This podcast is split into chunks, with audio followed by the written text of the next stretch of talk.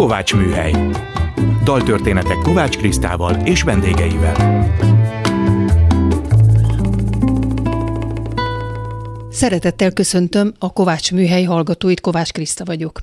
Hallgassuk meg mai daltörténetünk témaadó dalát, Szirtes Edina Mókus és Fábri Péter dala szól az Álomfejtés című albumomról.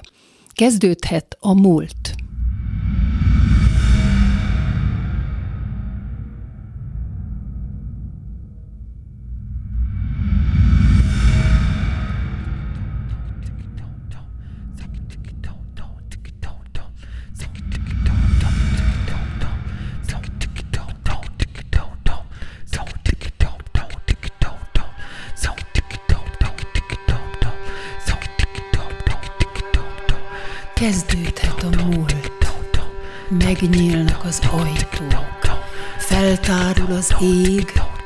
Lebbennek a szárnyak. Kezdődhet az ég, megnyílnak a szárnyak, feltárul a múlt, lebbennek az ajtók. Kezdődhet a múlt, megnyílnak az ajtók, feltárul az ég. Kezdődhet az ég,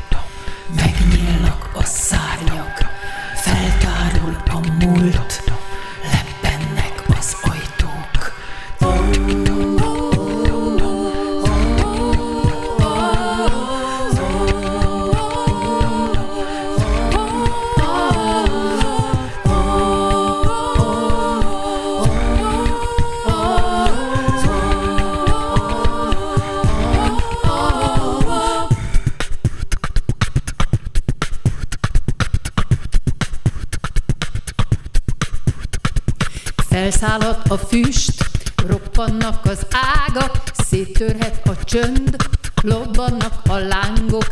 Felszállhat a csönd, roppannak a lángok, széttörhet a füst, lobbannak az ágak. Felszállhat a füst, roppannak az ágak, széttörhet a csönd, lobbannak a lángok.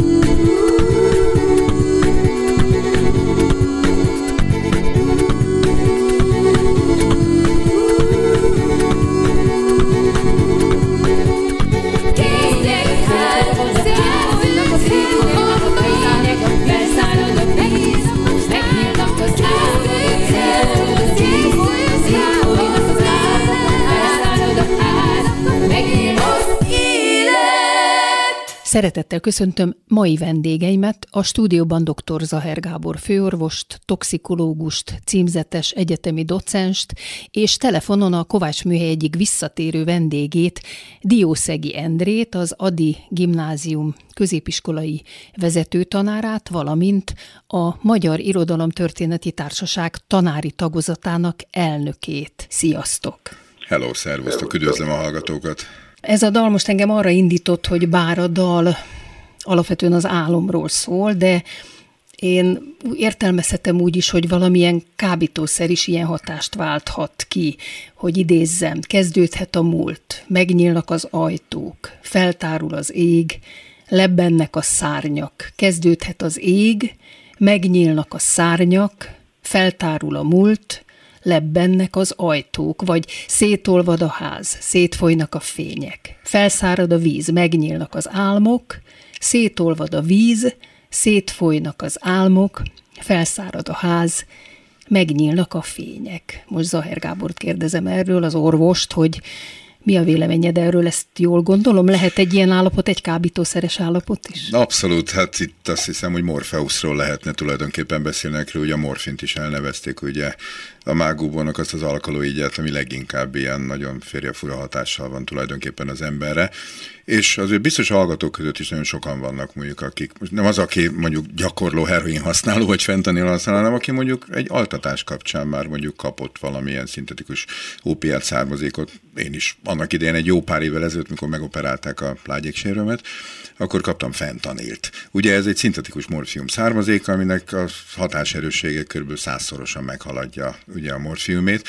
Hát ez nagyon jó volt. Na, Igen? Szó mint szó, egy szó mint száz, nagyon jó volt. Egy ilyen lebegő érzés. Abszolút, én elkezdtem lebegni a műtőasztal fölött, úgy éreztem, hogy belesüllyedtem egy ilyen nagy rózsaszín masszába. Biztos sokan átérték valami, amikor alszunk, és ugye úgy, úgy repülünk, meg tudunk repülni. Szóval, mint amiket itt pont most itt az előbb olvastál. És, és aztán persze utána jött az altatószerem, hogy ezt az egészet dilitelte. És amikor az ember fölébred, akkor azért benne van a gondolat, hogy a franc egye meg ez tök jó volt. És ugye én magam orvosként, az és sürgőségi osztályon dolgozva, nem lett volna olyan nagyon bonyolult hozzájutni ez a szerhez, de hát azért az ember megszólal, hogy azért bizony a függőség az ennél a típusú szereknél, ugye ezt úgy hívjuk, hogy nagyon nagy az addikciós potenciálja ezeknek a szereknek, a morfiumnak, fentanilnak, egyéb másnak. Szóval akár két hét alatt is kialakulhat. Szóval ez egy veszélyes játék. Magyarán szó ezt az élményt, ezt, hogy az ember elpakolja valahol oda, oda az agyának egy hátsó, nagyon-nagyon hátsó szögletébe, mert tudja azt, hogy ez veszélyes lehet. De ha valaki nem tud ellenállni a kísértésnek, Lásd Gézát, de még számtalan példát lehetne mondani, Bulgakovot például, Richard Boraux, ugye, aki hát maga is ugye, hát tőle ered a junkie szó, ugye, a, a, amit klasszikusan ugye az ópiát használóra használtak, de még azért számt Hector Berlioz, ugye, aki a, a Fantasztikus Szimfoniának az egyik tétel, az gyakorlatilag egy ilyen ópiátos öngyilkosságról szól, mikor a költő ugye megpróbál magát megölni. Azt, ez a negyedik, az ötödik tétel, az meg a boszorkány szombat, az egy stimuláns jellegű, ilyen halucinogén állapotra, ami mondjuk ezzel a szerrel nincsen nagyon kapcsolatban. Szóval azért a, a világirodalomban azért nagyon sokat lehetett erről olvasni és tanulni. Thomas de quincy is lehetne mondani, ugye a laudánummal, ugye az alkohol és a morfin kapcsolatáról, szóval ez azért végigkíséri az emberiséget már azt gondolom a kezdetek óta. És mindenről nekem a magyar irodalom egyik orvosa, Csád Géza jutott eszembe, akinek haláláról egy rendőri hír így számol be. 1919. szeptember 29-én dr. Brenner József, regőci községi körorvos, pisztolylövéssel megölte feleségét, megmérgezte magát és felvágta ereit. Az odasiető szomszédos orvos megmentette, és beszállítatta a Bajai kórházba. A kórházból azonban megszökött és kifutott a vakvilágba. Két falu közt jugoszláv határőrök feltartóztatták, akkor gyorsan ölő mérget vett be, és meghalt. Hát ennyi a rendőri hír. Ő írói nevén Csád Géza, aki 31 évesen halt meg. Dió, hát mit kell tudnunk róla? Mi vezetett a gyilkossághoz? Az talán, hogy csalta a feleségét, és a felesége mástól várt gyereket? Na most hirtelen sok kérdés rádzúdítottam.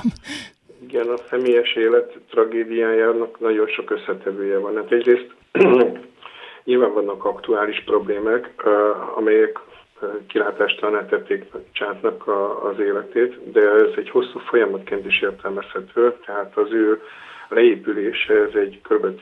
10-12 éves folyamat, a gyökerében a, a, a szülői házban bekövetkezett tragédia, tehát egy tüdőbajos megbetegedést és abból bekövetkező halál, és ennek kapcsán ettől a tüdőbajtól való félelem volt az, a, talán a kiinduló pontja, és amikor maga is észrevett magán ilyen tüneteket, ahogy te is mondtad, ugye Csát orvos is, fürdőorvos, meg pszichiáter, akkor ettől való rettegésében bizonyszerekhez nyúl, szer a morfium, tehát ő nagyon erős morfinista, és ez a, ennek a tudatmódosító szernek a, a, az emberi fizikumra gyakorolt hatása, ez azért hosszú távon bizony ilyen tragikus következményekkel járhat, hogyha szem felmondja a szolgáltat az agyi tevékenység, és olyan ö, pszichés torzulások jelennek meg, amiben akár ö, ilyen ö, furcsa cselekedetek is benne vannak, tehát ö, gyilkosság, vagy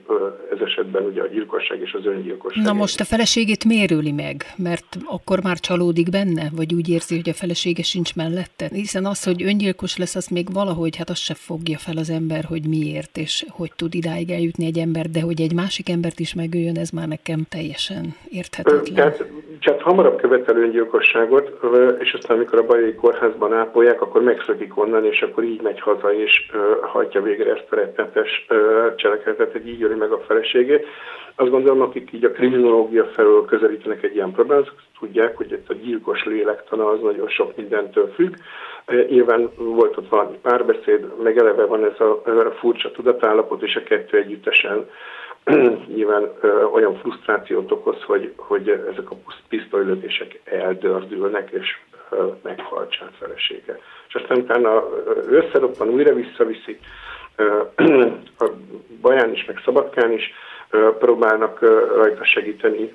Onnan, tehát Szabadkáról is megszökik, és akkor, ahogyan már az idézetben ezt olvashattuk, beveszi ezt a végső kétségbesésében azt a mérget, amit a meghal. Uh-huh. Gábor, olvasva a naplóját, amit mint fürdőorvos írt, ezt most elolvastam, és ebben leplezetlenül leír mindent, például a betegeivel folytatott szexuális viszonyait. Na most belefér az orvosi praxisba? Csak nem, kérdezem. de hogy is, ez szó nincs róla, de hát hogy abszolút patológiai személyiség volt. Igen, hát, már szóval akkor is, egy, Már ugye? akkor is. Hát a, a fickó azért, valljuk be őszintén, ugye maga egy zseni. Hát azért hányféle olyan művészeti terület volt, ahol, mivel ha mondjuk a zenélésben is egy kicsit mélyebben vagy, vagy még inkább vele foglalkozik, akkor lehet, hogy egy világhírű zenész lett volna belőle. Hát hiszen fantasztikus zenekritikákat is van, írt, igen. Így van. Ugyanakkor maga ez az életmód, amit folytatott, hát valljuk be szintén ez a gyertya égetés, és nem kettő, hanem három vagy négy végén égeti valaki a gyertyát, és szinte törvényszerű az, hogy ezért nem a hosszú élettitkát találja meg valaki ugye ezzel a történettel. Ugye itt van a szexfüggősége, hát a legyet röpti be, szóval azt kell, hogy mondjam, hogy szinte ez a kategória, ez most persze akkoriban ezt még nem használták, ugye ezt a szófordulatot, de ez abszolút illik rá, és természetesen ugye orvosként a szerekhez való hozzájutás, és azért ne felejtsük el, ugye akkor élt, amikor azért az embernek és a kábítószernek a kapcsolata az nagyon-nagyon-nagyon más volt, ugye, mint most. Hiszen valamikor az 50-es évek vége felé változott meg az egész viszonyunk, mert addig az ember azért együtt tudott élni, és azért azt nem mondhatjuk, hogy mondjuk Magyarországon akkor mondjuk a morfinisták számolja hihetetlenül nagy lett volna, ami mondjuk valami társadalmi vagy gazdasági ö, ö, problémát jelentett volna. Igen, voltak, írók, költők, zenészek, művészek, akik gyakorlatilag ilyen, ilyen extravagáns életet éltek, de hát az átlag A4-es magyar polgár akkoriban az nem kábítószerezett. Jó, alkoholt azt fogyasztott, ugye azt pontosan tudjuk, de ezek a fajta szerek is, ugye akkor még a választék is azért sokkal-sokkal kisebb volt, és ugye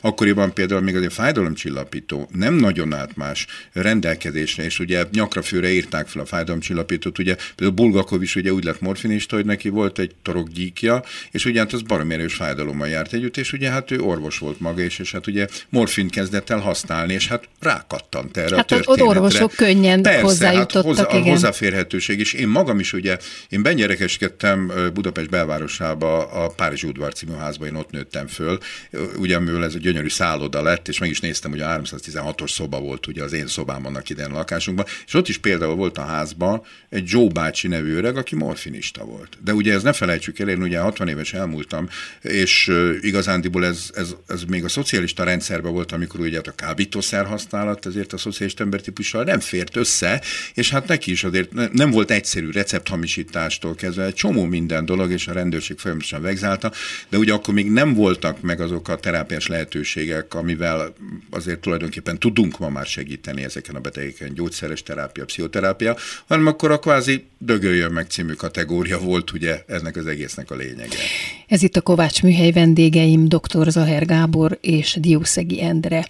Dió, ugye, hogy az előbb beszéltünk róla, hogy ő 1910-ben kezd ópiumot szívni, és érdekelte a szernek a tudatmódosító hatása, de azért kezdte, mert kapott egy tüdőbajról valamiféle leletet, és emiatt meg is állapították nála talán ezt a kezdődő tüdővészt, vagy tüdőbajt. De most arról beszél nekem kérlek, hogy az írásaira hogyan hat a kábítószer. Hát, hogy a, a Gábor felvetéséhez kapcsoljak, az egyik novellájának az a címe, hogy ópium. Uh-huh, uh-huh. És uh, Egyébként ebben sajátos módon uh, le is írja a végén, uh, tehát a csattanója vagy a, a befejezése, a szokásos novella fordulat az az, hogy uh, ez tíz éven át lehet, uh, persze egészséges szervezet tíz éven át művelheti magát ezzel a szerrel, és az a felvetése a csátnak, hogy ez a tíz év alatt ezek a álmok, a tudatmódosító szer hatására keletkező álmok, és a valóságtól való elrugaszkodás az sok millió évnyi élménnyel gazdagíthatja az embert. Ugye erről beszéltük a lebegés problémájáról. Így hát el kell dönteni az embernek, hogy mit választ. Ez nagyon fontos ez a választás, pontosan azért, mert hogy a, a, a, a szereknek a hatása és azoktól való megválása, hogy egyébként Csát maga is több kísérletet is tette arra, hogy ilyen elvonó korákon szabaduljon a szertől, az borzasztó nehéz, hát erről Gábor biztos. Hát arról még beszélünk, csak hogy hat az írására az Nos, érdekel tőled? Hát úgy hat az írásra, hogy például ez a novella, ez egy látlelet az ópium hatásainak tulajdonképpen ilyen félig tudományos, félig szép irodalmi elemzése, és követi azt, amiről szintén egyébként a Gábor tett említést, a Quincy Abbénak a, a, a szövegetán az első olyan típusú szöveg az európai irodalomban, ahol így tudatosan szó van a szerhasználatról. Egyébként Quincy is egy betegségre ilyen fájdalomcsillapítóként nyúl az ópiumhoz, és aztán utána a testében és a töltában lejátszódó változásokat ilyen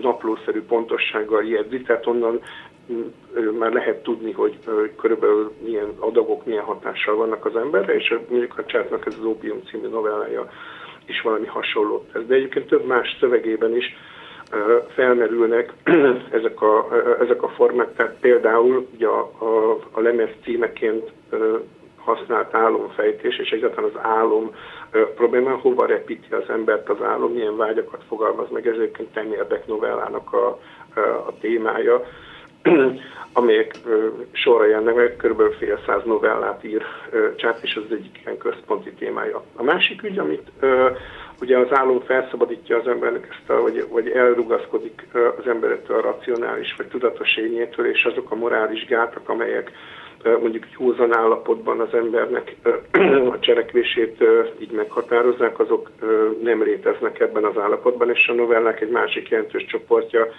mit itt szóba került ugye a szexualitás fontossága, vagy akár a szadizmus, vagy a mazohizmus, vagy a, vagy a különféle ifjúkori frusztrációk, a, a, a kamaszkor problémáiból következő ilyen ö, ö, tudat problémák, vagy lélektani problémák, ezek mind-mind terítékre kerülnek a novelláiban, tehát a kisemmában, az, a, az anyagyilkosságban, a Vörös Esztiben, tehát lelkes olvasók, hogyha a kezükbe fogják a csátkötötet, akkor sorra Hát én most kezembe fogtam, és a, én a varázsló kertjét és a varázsló halálát olvastam el most így hirtelenjében, és ott is amifele elmegy, és amifele asszociál, az is egy olyan világ, ami hát Persze. ezért gondoltam, hogy talán arra is hatott ez a fajta állapot, amiben hogy, esetleg hogy, írta. Ugye, mert egész varázslatos. Amikor ugye az angol romantika hajnalán vagyunk, az 1700-as évek utolsó éveiben, akkor William Wordsworth és Samuel Taylor Coleridge így összeütnek egy verses kötetet, az a címe ennek, hogy Lírai balladák, és ebben a Számos olyan szöveg, például a Rege a Vén tengerészről, azt tudjuk így irodalom történetek, hogy ez egy ilyen ópium mámorban született szöveg, tehát egy diktálás, az ópium hatása alatt álló ember mondja el a szöveget, és a józanabb versus meg lejegyzi ezeket, és akkor ebből lesz az a modern művészet, amelynek ugye aztán a romantika művészeti stílusa ad majd nevet, mint hogy keresi az ember, ugye az előző korszak racionális világlátásával szemben azokat a határpontokat, vagy határátlépőket, ahol kiléphet a tudatnak ebből a racionális világából. Ugye a romantika elrugaszkodik egyszer, és egyébként eltelik ugye majdnem száz esztendő, amikor itt a 20-as vagy 10-es, 20-as évek határán vagyunk, és újra ugye a művészeteket az izgatja, hogy túl lehet-e lépni ezen a racionális tudaton, és kinyithat-e az ember olyan bugyrokat, ma ugye köznapi értemben úgy mondanánk, hogy a lelke mélyen, amelyek mélyen el vannak rejtve, és ezekben felhalmozódó különféle emlékek felszízet törnek. Na most itt közben Gábor... kell, hogy vágjak, mert Gábor jelentkezett, ugye ez a nehézsége, amikor valaki csak telefonon van, és nincs meg az a természetesség, ahogy egyébként beszélgetnénk, mert itt jelentkezett Gábor, hogy valamit mondtál, amihez ő igen, hozzá szeretne. Coolidge-ot ugye Szablorics fordításában zseniális, hogy ő eljut ugye Kublai Kánnak a Xanadóba, ugye a csodapalotájába, és hát az életében nem járt ott, és gyakorlatilag egy olyan leírást ad erről a történetről, persze az álom, hiszen azért ez elvarázsol bennünket, viszont az, ami pont a kábítószerekben a, a bizonytalanság, és ugye ez most nem csak az opiát típusú szerekre vonatkozik, hogy nem tudom az utat előre kijelölni. Mert világos, hogy egy szerhasználó nem azért használja a szert, hogy negatív élményei legyenek, hanem azért, hogy kinyíljon előtte egy ajtó, ott üljön a holdon, lóbálja a lábát, és a kezével tudja a földön az ajtókat nyitogatni, csukogatni, az, hogy tudjon repülni, az, hogy olyan álmokat lásson, mint ami is, amikről ugye itt az előbb Igen, de Csák, mint orvos, ő tudta, hogy ez milyen hatással lesz rá, és azt gondolta, hogy ő ezt majd kordába fogja tudni tartani, mint orvos. Akkoriban még azért ennél sokkal-sokkal kevesebbet tudtunk ugye ja, a szerekről, értem. meg a hatásmechanizmusaikról, de ma se tudjuk befolyásolni. És pont ez a veszélye gyakorlatilag ugye bár a szereknek, és mondjuk egy idézőjelbe banális marihuána szívásnál is. Lehet, hogy 26-szor valaki szívott, és tök jó élményei voltak, és a 27-nél jön be egy pánikroham, egy marihuána indukálta hányás szindróma, és így tovább. És De ha tovább. már a marihuánát említetted, ott nem, akar, nem alakul ki függőség, jól De tudom. kialakul, csak nem egy testi, hanem ott egy pszichés jellegű Jó, úgy, mint a dohányzásnál. Vagy a... Persze, hát alapvetően igen. De hát a dohányzásnál azért, hogyha nem gyújtaná az ember, azért a nikotin egy idő után tud hiányozni. Hát vagy az alkohol, Ez, ez függőtársaim ezt pontosan jól tudják, mert ugye én is gyakorló dohányos vagyok, úgyhogy ebből a szempontból jól esik az embernek rágyújtani.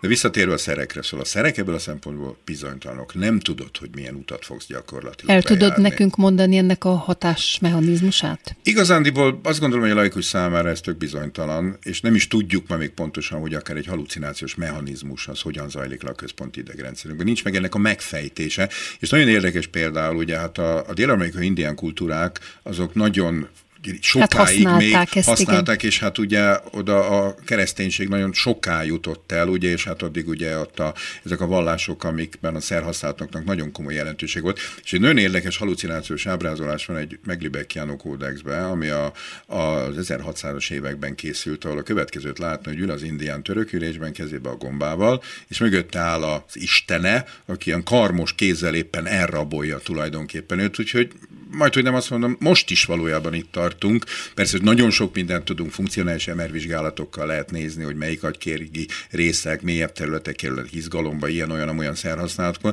de igazán ennek a mechanizmusát nem lehetett megfejteni még mindig. Ha meg lehetne fejteni, akkor talán befolyásolni is lehetne, és akkor el lehetne készíteni azt a kábítószert, ami gyakorlatilag mindenkinek csak jó élményt adna, ahol mondjuk akár a túladagolásnak a veszélye, egy drogindukált a pszichózisnak a veszélye, az, az, az nem fenyegetne, de hát ettől még még nagyon-nagyon messze vagyunk, és ugye Frank Herbert a Dűne című könyvében sem tudta ezt a szert idealizálni, ugye a melanzsot, ami, ami hát azért azt gondolom, hogy a, a világirodalomnak szerintem az egyik legzseniálisabb science fiction műve. Dió, a család eleinte nem tudta, hogy csát morfinista? Nem, persze, hiszen mint ahogy minden ilyen függőségre való rászokás korai fázisában nyilván lehet leplezni ezeket a pillanatokat, és akkor ezeket el lehet titkolni. Hát ahogy a Gábor is mondta, hát mindenki úgy látja, nem, ifjak nem dohányoznak, de aztán közben meg de. Csak hát ahhoz ki kell essen a táskájukból a cigaretta, vagy az öngyújtó elő kell kerüljön a mosáskor a zsebükből, és akkor döbbennek rá a szülők, hogy a, gyermekük dohányzik. Hasonlóképpen gondolom az alkoholfogyasztása is, de a kezdő szakaszban mindent el lehet titkolni. De nem is ez a fő kérdés szerintem, hanem inkább az, hogy, hogy visszatérjünk ehhez az irodalmi vagy kultúrtatati részhez, hogy amikor a, a tudat kérdései terítékre kerülnek, mert az ember már körbenézett a 19. század végi irodalom, epikus meg drámai művei körbenéztek a, a nagyon naturális valóságban, és akkor különféle csalódás élményeik kapcsán kezdtek kiábrándulni, akkor nyúl az irodalom, vagy, vagy azok az emberek, akik az irodalomban foglalatoskodnak, egy olyan világhoz, amely eddig el volt rejtve előtte. De ezeknek az ajtóknak a megnyitása nem a nagyon egyszerű. Hát most nyilván vagy zseninek kell lenni, mint a csátak. Egyébként itt is hangzott, hogy itt remek zenekritikákat írt, abból is, hogy fél ezret. Sőt, milyen érdekes, hogy, hogy zeneszerzőként éppen Vörös Marcinak a Vén cigány című versét hatalmas terjedelmi és tartalmú és világú szövegét zenésíti meg egy elborult elmélyű, ugye az 50-es években, az 1950-es évek elején Vörös Mati a kiábrándultságnak egy ilyen mély, azt mondanánk, depressziós állapotába kerül, és ennek a, a megjelenése mondjuk a, a én cigány. Tehát megnyitja azt a, a, azt a kaput, hogy visszatérjek az alapproblémához, amelyben az ember olyan részekbe próbál leszállni a lelke, vagy a tudata mélyére, ahova mondjuk így normál alapotában nem tudott. És ennek ráadásul ebben a korszakban ugye az orvostudomány fejlődése is ad némi tápot, ezért is fontos, hogy csátorvos, meg freudista, tehát a lélekanalízis, vagy a pszichoanalízis módszertanának az egyik első követője Magyarországon. Igen, igen, igen. Ezek együtt vannak mégpedig azért, mert ha tudom, hogy milyen eszközzel, milyen ajtót, vagy milyen kulcsal, milyen ajtót lehet kinyitni, akkor ugye nem tudom, hogy az ajtó mögött mi van, de szeretnék betekinteni abba a térbe, vagy abba a a végtelen tér és időbe, ami megnyílik a tudatunk végén. Ez itt a Kovács Műhely, vendégem dr. Zaher Gábor és Diószegi Endre, akikkel a kábítószer függésről és ennek kapcsán Csád Gézáról beszélgetünk, és most, hogy elértünk a műsor feléhez, hallgassuk meg a Beatles-től a Lucy in the Sky with Diamonds, ami állítólag egy LSD trip leírása, minden esetre így is lehet értelmezni. Ezt Lennon tagadta? azt mondta, hogy egy gyerekének egy rajza volt az, ami ezt megihlette ezt a történetet. De ha megnézzük azt a klippet, amit ebből csináltak, azt a rajzfilm klippet, hát az magáért beszél. Igen, ott, igen, az, igen, igen, az, nem az lehet letagadni. hogy miről szól. Akkor jöjjön a Beatles.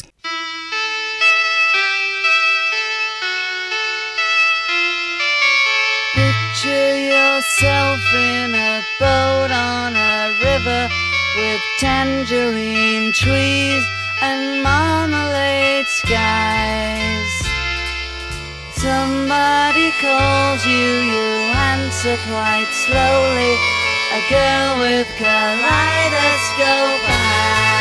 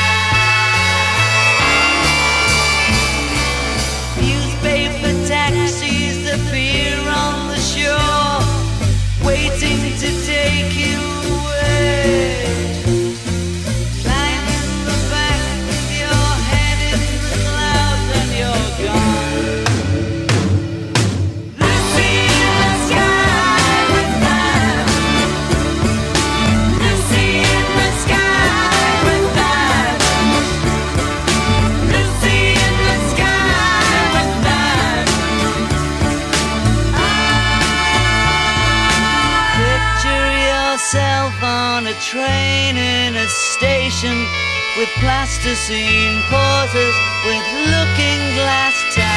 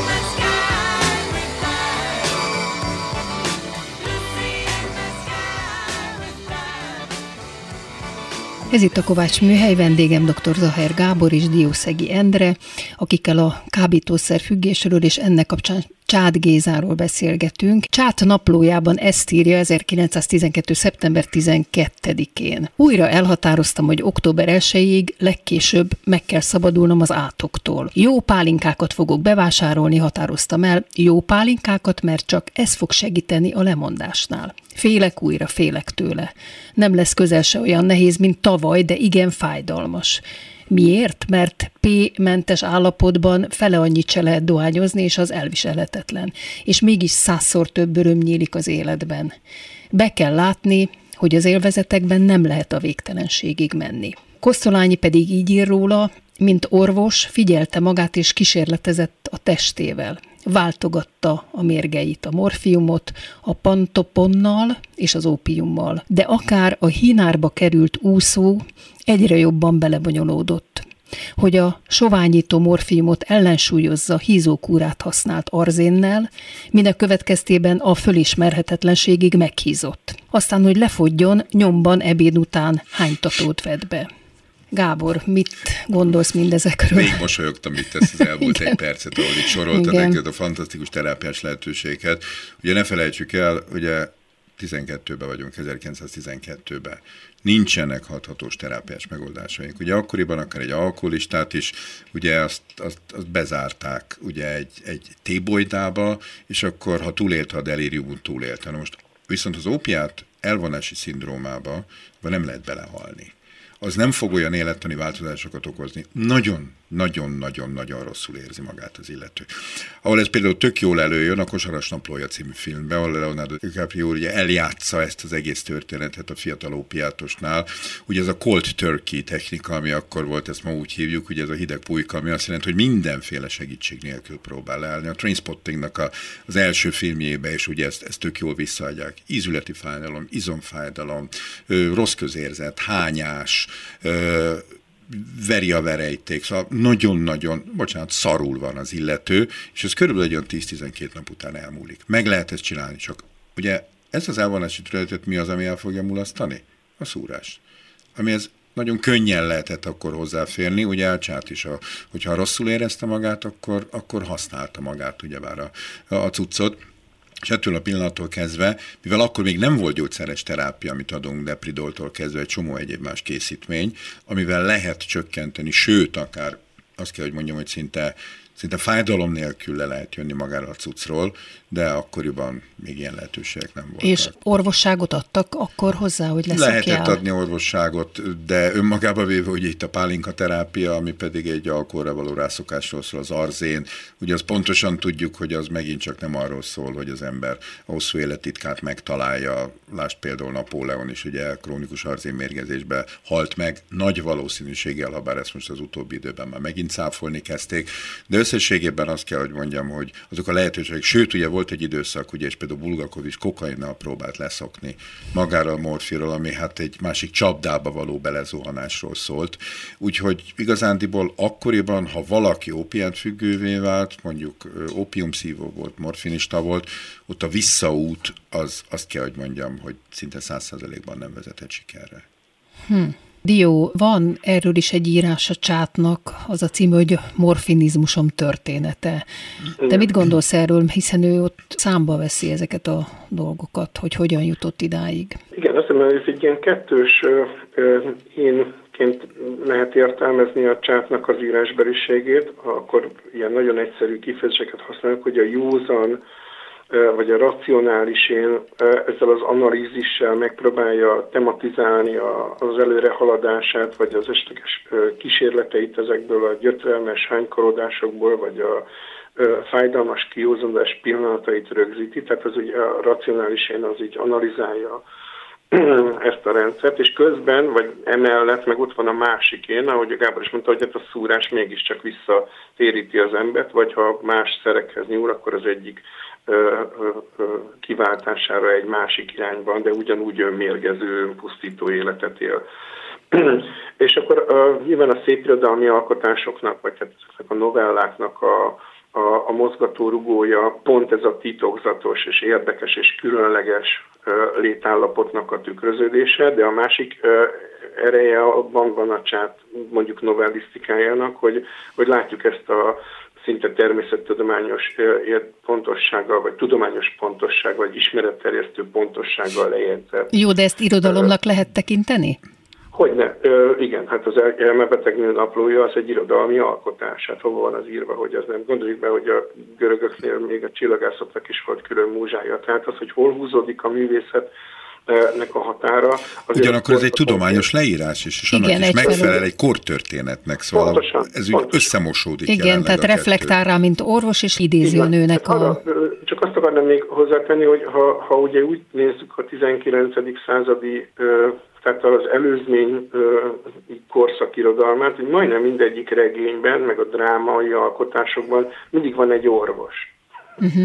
Tehát van Ibzennél uh, orvos, Tényleg, van igen. Csehovnál, Csehovnál orvos. is, igen. Uh, Sőt, Balzak, ezek főszereplők mindig. Na, hát igen, uh, vagy Balzak például azt gondolta, hogy, a, hogy az írónak olyannak kell lenni, mint az orvosnak. Tehát uh, diagnosztizálni kell a, a beteget, ez alatt a beteg társadalmat érti, és uh, lehetőleg beadni a gyógyszert. Ott a 20-as, 30-as években még talán az volt a gondolata a ilyen zseniknek, mint amilyen balzak, aki egyébként szintén mindent megtett a, az egészségének a megrontására, érdek kávé és cigarettafogyasztás és az elhízása, amik hát azért együttesen megrőítették az életét. Tehát, hogy majd az orvos akkor, amiután diagnosztizálja a beteget, akkor, akkor képes lesz ezt, ezt a beteget meggyógyítani. És akkor eltelik 30 vagy 40 év, és Zola korában már nem orvosként lép a színpadra az író, hanem azt mondja, hogy én már egy boncmester vagyok, tehát már kiterítve ott van előttem a hulla, az én dolgom, mint tudósnak, meg ö, patológusnak az az, hogy megmondjam, hogy mitől halt meg. hogy, ö, hogy prevenciós módon el lehessen kerülni a többieknek a halálát. Ugye így változik mondjuk a 19 az orvosból a patológussá az író. A patológussá az író. Gábor, ezek a mérgek, hogy kábítószer, dohányzás, alkohol, ezek függőséget okoznak, de melyik milyen mértékben? Ez nagyon érdekes dolog, mert hogyha mondjuk bárkitől megkérdeznénk azt, hogy mi jut eszébe arról, hogy függőség, akkor nagyjából ezzel kell kezdeni. Kábítószer, alkohol, Jó, de van a workaholic, tehát van okay, a munka rendben is. van, de ezt nem első három, négy, ötként említeni. Hanem? Bár nagyon érdekes, hogy hogy ha a függőség szónak megnézzük a jelentését a magyar értelmező kéziszótárban, ez a ragaszkodást jelent. De ha valaki azt mondja, hogy függő, ez egy, egy abszolút negatív értelmű dolog. Igen, mert nem tudja magától Rárag, abba hagyni. Ráragasztunk egy bélyeget, igen. magyarán szóval. Magyarul szóval van egy szavunk, amelyik alapvetően negatív értelmezésbe került uh-huh. a mhm. köznyelvbe, pedig a szó az maga egy semleges dolog, hiszen mondjuk a, egy nem kell feltétlenül minden függőségnek negatív, negatívnak lennie. Mennyire okoznak ezek függőséget? Tehát ezt úgy hívjuk, hogy addikciós potenciál, ugye a hozzászokás valószínűsége. Ott azért például mondjuk a, a, a morfium, az ópium azért nagyon-nagyon elől van, hogy mondtam itt két-három hét alatt rá lehet kattanni erre a dologra. De mondjuk egy alkoholbetegség, egy alkoholizmus kialakulás, az nem arról szól, hogy akkor egyszer valaki berugott és alkoholista lett, hiszen akkor azt gondolom, hogy több milliárd alkoholista lenne a Földön. Hát annyian azért nincsenek, de elég szép számban vannak jelen Magyarországon, csak olyan 800 ezer alkoholbetegről beszélünk. 2,7 millióan dohányoznak, és ebből kb. 10 ezer a, a, a gyermek, ugye, aki a 14 év alatti, ami egy jófajta utánpótlás nevelésről szól, ugye ebbe, ebbe az egész történetbe. De Mennyire igaz... mérgezőek ezek a szerek? Hát nézd, hogyha a dohányzást mondom, azok a képek, amelyek rajta vannak egy cigarettás dobozon dohányozacskor, azért önmagukért beszélnek. Csak ezzel a prevencióval, ezzel a megelőzéssel szerintem az a baj, hogy önmagába véve mondjuk egy 14-15-16 éves fiatal barbire nem fog érdekelni az, hogy ő ha 20 évig dohányzik, akkor vajon 36 éves korában mennyire nő meg a stroke-nak, a szívinfarktusnak, a tüdőtumornak és egy csomó egyéb más betegségnek a valószínűsége. Úgyhogy tök jó, hogy ez oda van írva, meg vannak ezek az elrettentő képek, de igazándiból szerintem olyan mondatokkal kell operálni, ami azért az eljut a célközönséghez, és nagyon érdekes ebből a szempontból Svédország, ahol amúgy se dohányoznak annyian a fiatalok, és ott van egy mondat, ami tökéletesen célba talált. Ha dohányzol, büdös leszel. Kész. Tök egyszerű. Ami nem arról szól, hogy figyelj öreg, hát hogy levágják a lábad, meg impotens leszel, meg ilyen olyan, ami a valóságról szól, hanem tök egyszerű, mert az a legény, ha utána mondjuk elszív két cigit, oda megy a kislányhoz, mondjuk kicsit közelebb hajol hozzá, és akkor a lány ezt megint, te olyan büdös vagy. Nem, hát ez igen, egy olyan lehangoló igen. történet, és akkor eszébe jut, hát akkor valószínűleg akkor nem fog utána rágyújtani. És ugye az alkoholnál arról szól, hogy ha 18 évet betöltődik, ne ugye alkoholt, meg ilyen baromságok, mert én azt gondolom, hogy egy keretrendszert megtanul a gyerek, például az, hogy mondjuk ne legyen harmadik. Mert elmegy az a 16 éves buliba? Elmegy. Fogott alkoholt vagy azt tanít? Hát valószínűleg fog. És mi van, ha megiszik két sört? Összedőtt a világ? Nem. Lehet, hogy kettővel többször elmegy pisilni, ugye attól a két sörtől, de különösebb baja nem lesz. A harmadiknál kezdődnek a problémák. Mert jön a leszaromérzés, a negyedik, az ötödik, a hatodik, meg a nyolcadik. Akkor ebben is tovább, a mérték a lényeg, nem? Abszolút, hát a keretrendszerek mindig-mindig azt gondolom, hogy nagyon fontosak. És itt van ugye az a különbség, az alkoholt jobban tudom irányítani, kábítószert nem. Ott akár Aha. egy egyszeri használat is, hiszen például Magyarországon az első heroin okozta haláleset, mármint amiről tudunk, az egy heroin soha nem használt kislány, akinek a barátja heroinfüggő volt, és addig-addig győzködte a kislányt, amíg ő is egyszer ki nem próbálta, és belehalt ebbe. Az első szúrás kapcsán belehalt ebbe a történetbe. Na, akkor még egy kis elrettentő részletet hadd olvassak fel Kosztolányi Dezsőtől, akiről nem mondtuk még el, hogy ő unokatestvére volt Csátnak, és végig nagy szeretettel figyelte az életét, és nagyon szerette. Tehát Kosztolányi. Családja néhányszor még a szanatóriumba akarta vitetni, a saját beleegyezésével, de ő az utolsó pillanatban mindig eltűnt. Minden kórházból megszökött. Betegsége alatt a maga útján. Félelmek kínozták, és mindenkire gyanakodni kezdett. Detektívekkel figyeltette meg hozzátartozóit. Élesre fent késeket rejtegetett a zsebében. A környezetétől véres verekedéssel csikarta ki a mérget. Hogy pedig sírtak előtte a rokonai, így szólt hozzájuk. Csak látom a könnyeiteket, de én már nem értem. Mit gondolsz mindenről, Dió? Azt írja azt az ópiumban Csát erről, hogy, hogy ha egy nap alatt 5000 esztendőt lehet élni, és akkor egy esztendő alatt kb. két millió évet. Ugye azt hiszem azt írja ebben a szövegben, hogy ha tíz év alatt épül le a szervezet, akkor nagyjából 20 millió esztendőnyi élményt, vagy nem is tudom, életérzést lehet átélni. Uh-huh. És erről azt gondolom, hogy, hogy azok az emberek, akik, akik hogy kutatják a világnak a rejtett titkait, azok vagy így, vagy úgy mindig feszegetni fogják a határokat. Én szerintem az ő hatásuk az átlagember, ahogy a Gábor is mondta, nem nagyon érdekes. Tehát a csát kapcsán én nem arról beszélnék, hogy, hogy mi a, az anatómiája az ő morfium függőségének, hanem inkább az, hogy, hogy miért nyúl ehhez, most túl az ilyen családi indítatáson, meg a rettegésén, meg a mindenféle, azért, mert ő művészember, és a, és a művészember mindig feszegeti ezeket a határokat. Egyébként többen mások is, hogy az szintén mondta Gábor, éltek ezeknek a tudatmódosító szereknek hatásával, mert új dolgokat felfedezni nyilván úgy lehet, hogyha az ember járatlan utakra téved. Az, hogy pont a, ezeknek a szereknek a hatása olyan ö, utat jelöl ki, ami mondjuk manapság talán többen használják, és emiatt ez az önpusztításnak már-már ilyen társadalmi problémája is, és sokat hallunk a drogfogyasztásról és annak a hatásairól.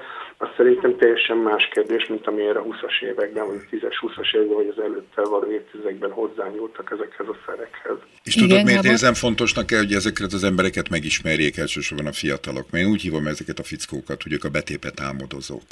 Szóval akik Igen. alapvetően azokkal a versekkel, novellákkal, kisregényekkel, zeneművekkel, festményekkel, szobrokkal, amiket ők készítettek az életükben, azért nagyon jelentésön vitték előrébb a világnak a kerek, szekerét.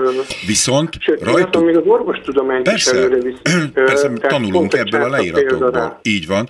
Viszont alapvetően rajtuk keresztül, az ő műveiken keresztül az ember úgy ismerheti meg ezeket a szereket, hogy saját magának ne kelljen a szerközelébe kerülnie. Na most és mit szóltok ahhoz az új Herendi Gábor filmhez, a Toxikomához, amit direkt emiatt néztem meg? Ami pont arról szól, hogy egy színész, tehát egy művész, Szabó Győző, hogy szokik le erről, illetve hát ez hogy van ábrázolva, hogy láttátok a filmet egyébként? Én nem. Nem. Dió? még, de róla. Jó filmnek gondolom, és de nagyon bocsánat, érdekes. Hogy de ez egy szélsőségről szól, mert ezért például a magyar valóságban nem a heroin és nem a kokain az, ami dominál.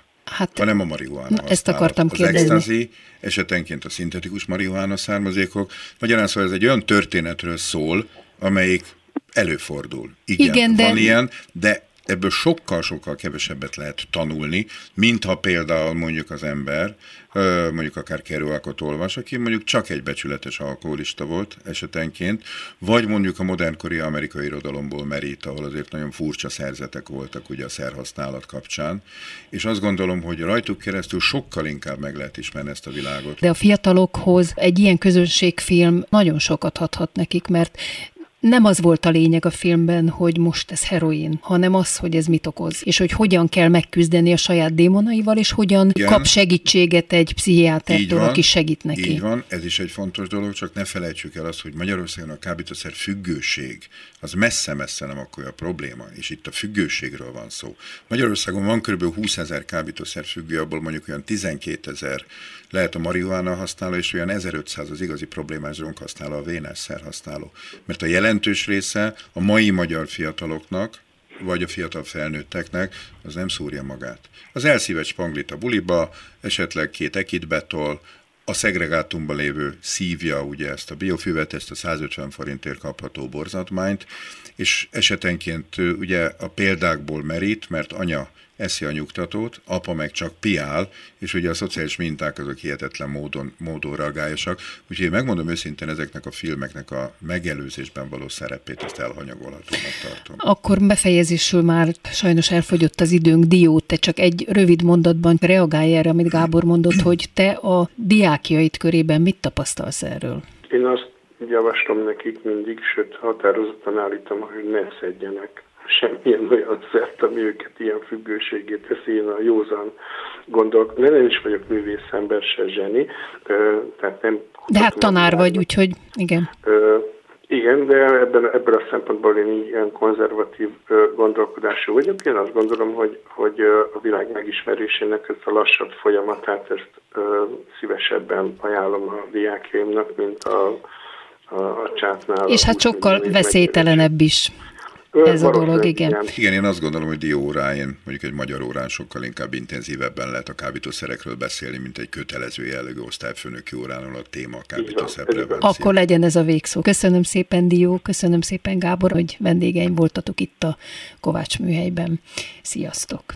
Köszönjük, szia! És köszönöm hallgatóink figyelmét Pályi Márk és Rózsahegyi Gábor munkatársaim nevében is. Az adás ismétlése ma este tízkor hallható, majd utána az archívumban is bármikor elérhető. Hallgassanak minket továbbra is az interneten. Jövő vasárnap egy újabb daltörténettel jelentkezik a Kovács műhelyben, de Kovács Krisztával is vendégeivel.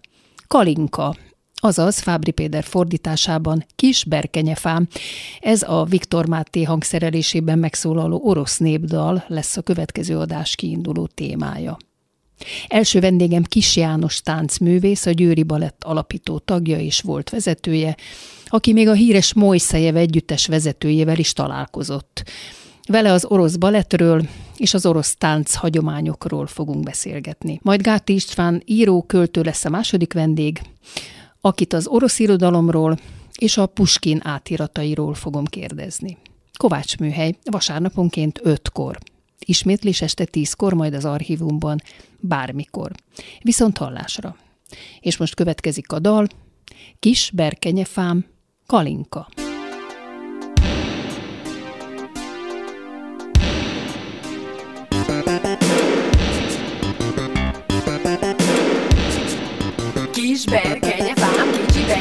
Berkenyefám, mint a duzzadozó málna, szebb édes a szám. Kis berkenyefám, kicsi berkenyefám, mint a duzzadozó málna, szebb édes a szám.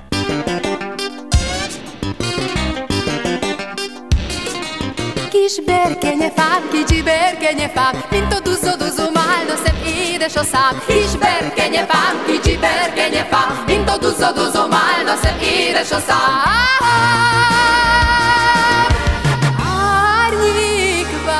Rám, sűrű fák alján, elfő dalom, míg alszom én. Jaj, ringas, ringas, jaj, ringas, elfő dalom, míg alszom én.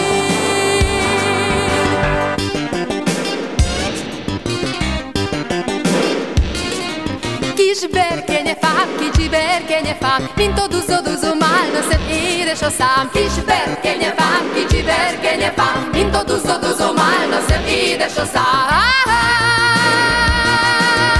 Féltőn óvon, száz ág így óvjon, árnyukat őrző művöld rám. Jaj, ringas, ringas, jaj, ringas, ringas, árnyukat őrző művöld rám. Kis berkenyefám, kicsi berkenyefám, mint a duzzadozó málna, szebb édes a szám. Kis berkenyefám, kicsi berkenyefám, mint a duzzadozó málna, szebb édes a szám. Óvó hűssel, lángodó tűzzel, éjszaka mélyén engem vár. Jaj, ringas, ringas, jaj, ringas, ringas, éjszaka mélyén engem vár.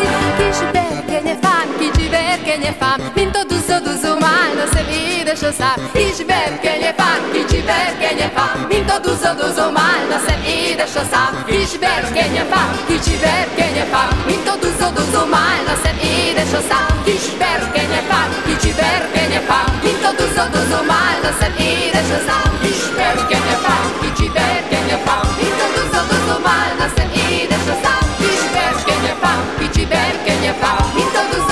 málna, szebb édes a szám. Kis berkenyefám, kicsi berkenyefám, mint a duzzadozó málna, szebb édes a szám. Kis berkenyefám, kicsi berkenyefám, mint a duzzadozó málna, szebb édes a szám. Kis berkenyefám, kicsi berkenyefám, mint a duzzadozó málna, szebb édes a szám. Kis berkenyefám. Kovács Műhely. Kovács Kriszta műsorát hallották.